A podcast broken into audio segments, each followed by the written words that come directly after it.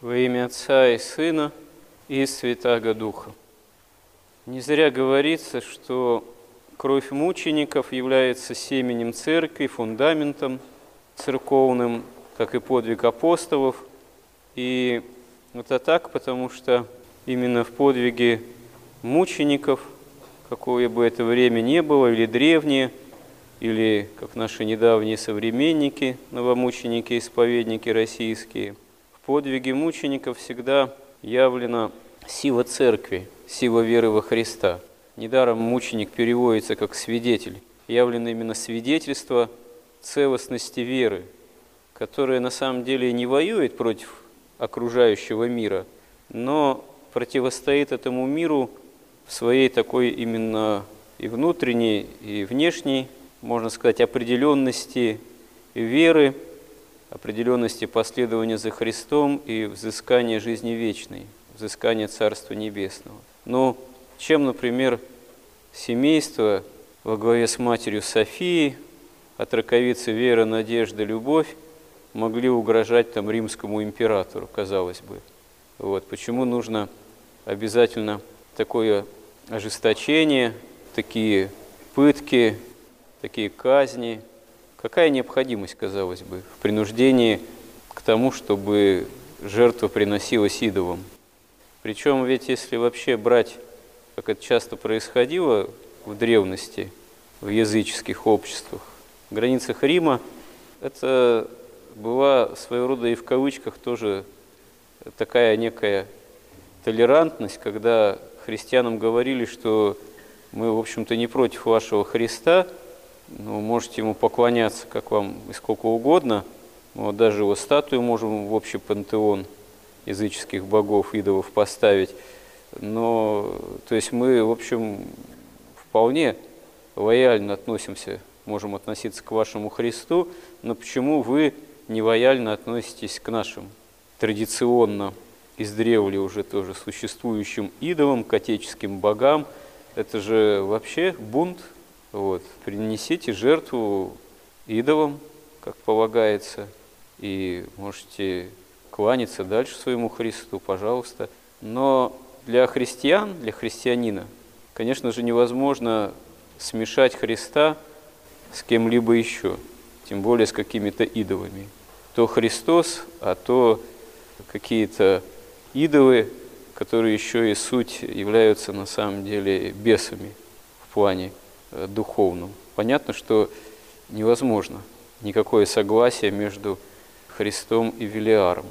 Ну и вот это, конечно, и в древности, и в более поздние времена представителей мира сего вызывает ненависть, которая порой проявляется в гонениях. Потому что ведь задача мира сего, она на самом деле достигнуть такого всеобщего смешения, поглотить церковь неплохо бы с точки зрения мира вообще церковь изнутри, можно сказать, разложить, чтобы она ничем от мира не отличалась, как это, кстати говоря, было еще в допотопные времена, когда вот откроем книгу «Бытия», там что говорится, что истинные сыны Божии, потомки Сифа, начали брать в жены дочерей человеческих, то есть дочерей потомков Каина, дочерей Каина.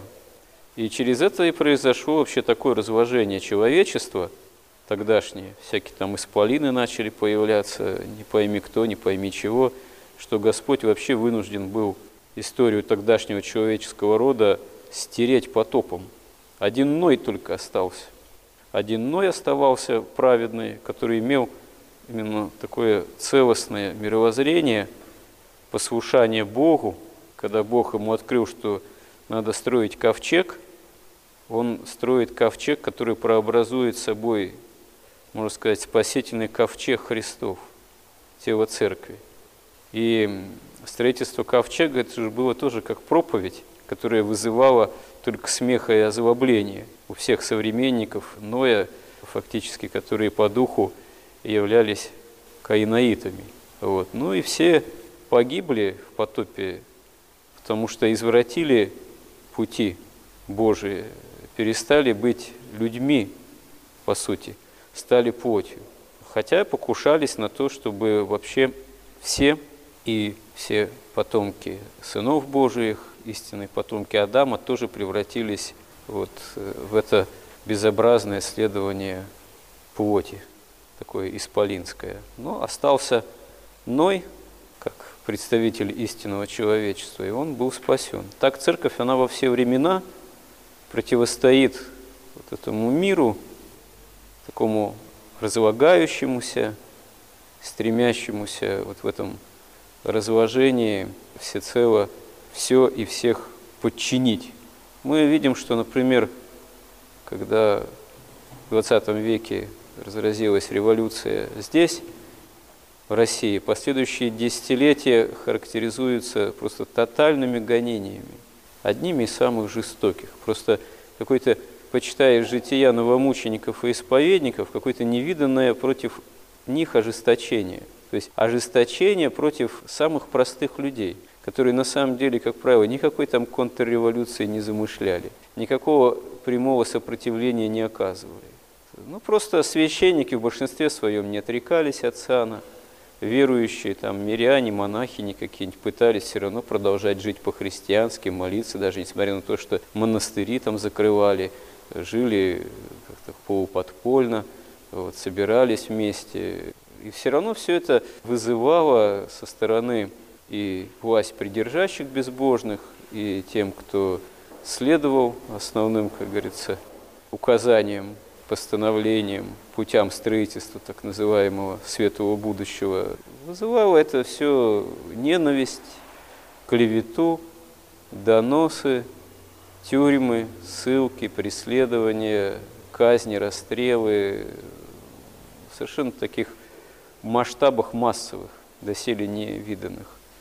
И это все единственно потому, что когда ничего нельзя сделать с теми, кто истинно является носителями Духа Христова, нельзя их изнутри разложить, нельзя их соблазнить, нельзя их превратить в такую тоже серую безликую массу, нельзя сделать их носителями Духа мира сего, ползущего в пропасти. Остается только одно, ну просто физически истребить, поубивать, искоренить, ну, собственно говоря, с русским народом это не одно десятилетие и совершалось. Собственно говоря, истребление цвета народа не просто как лучших, наиболее, как говорится, активных, там, здоровых представителей, а именно как христиан, как носителей христианского миропонимания. Потому что пока это как-то не было более-менее осуществлено, никакого другого строительства более-менее серьезного нельзя было осуществить. Да и то, как там Великая Отечественная война началась, сразу там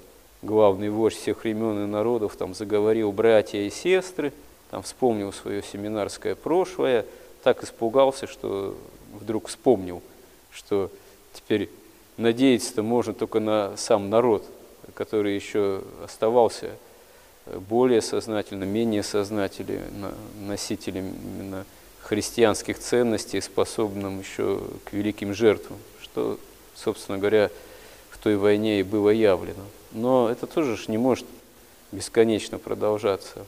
И то, и то. Получается все равно, сколько не мытарили и разного рода там потом поздними советскими временами, сколько не спаивали – сколько в общество потребления нас не встраивают до сих пор, хотя, увы, это тоже, как говорится, процесс идет, а дух общества потребления – это есть дух антихристов, по сути своей, дух сребролюбия, потому что святые отцы указывают, что на самом деле истинный дух антихристов, его суть природы – это дух сребролюбия, дух стремления к материальному стяжанию и господству, и комфорту земному – повторюсь, как-то уже говорил одного толкователя слова, что истинный смысл жизни сынов Божиих, вот еще в допотопного человечества, был труд, который неизбежен стал после грехопадения человека, и покой. Истинный покой, он только может в Боге обретаться. И душевный, и духовный, успокоение, упокоение от трудов и вообще обретение какого-то смысла – а смысл жизни Каина и его потомков, в том числе и духовных, не только по крови, которые не имеют общения с Богом, и не стремятся его обрести, а, а паразитируют на сынах Божьих. Смысл жизни Каина – это своего рода такой энтузиазм и комфорт. С энтузиазмом строить там города, устраивать революции, там еще что-то, а при этом стремление еще, чтобы было комфортной жизни. Что-то вот э, все выдающиеся революционеры, которые делали революцию, ну, если брать нашу там в каком-нибудь 17 году, что-то пока их самих не перестреляли свои же при главенстве вождя всех времен и народов там, к концу 30-х годов, что-то они комфорта не бегали. Дачи, спецпайки, да вон пойти, как недавно, случайно, по центру Москвы там пришлось пройтись в переулках, где там библиотека имени Ленина та же и так далее. Там на одном из домов прям нет места свободного, все сплошь таблички. То там Ворошилов жил, то Буденный жил, то еще кто-нибудь жил. Что-то они не в Биберево в каком-то жили, а вполне таких комфортных условиях, очень даже недурственных, мягко говоря. И, собственно говоря, это обличает все равно греховную природу любой там революции, которая под теми или иными лозунгами творится там якобы для народа. Вся эта романтизация, она вообще для самого народа, чтобы ему голову задурить. А так, море крови, совершенно такие жестокие бесовские нравы, которые такого рода революционеры, по сути, по духу своему именно такие каинаиты являют, это в истории, в общем, повторяется независимо от того, до каких чудес там научно-технический прогресс доходит. И этому только вообще церковь может противостоять этому духу антихриста. И удивительно, что несмотря на вот такие гонения, такие, можно сказать, земные мытарства, страдания, еще русская церковь наша, мы, являясь этой церковью, еще при всех наших немощах и слабостях еще вызываем злобу у тех, кто как раз-таки носителями духа этого вот каинского является.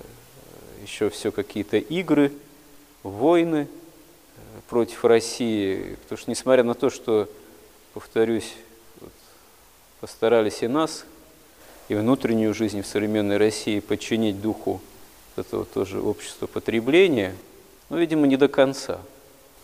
Почему Россия такую ненависть и вызывает еще окружающего мира, можно сказать, э, своего рода уже чуть ли не единственная, получается, страна, которая еще имеет в себе Дух Христов. Пусть мы не можем похвастаться, скажем так, какими-то особыми достижениями, скорее только немощами, но хотя бы так, и не просто так, а надо укрепляться нам, усовершаться, вот, несмотря на эти наши немощи, э, чтобы быть последовательными, целостными в исповедании веры и ну, претерпевать нападение мира всего и собственных страстей, не отрекаясь, не отступая от Христа, потому что в этом залог и нашего личного спасения, и, может быть, спасения для других людей, если это будет еще с нашей стороны и свидетельством о правде Божией. Господи, помоги нам в этом. Аминь.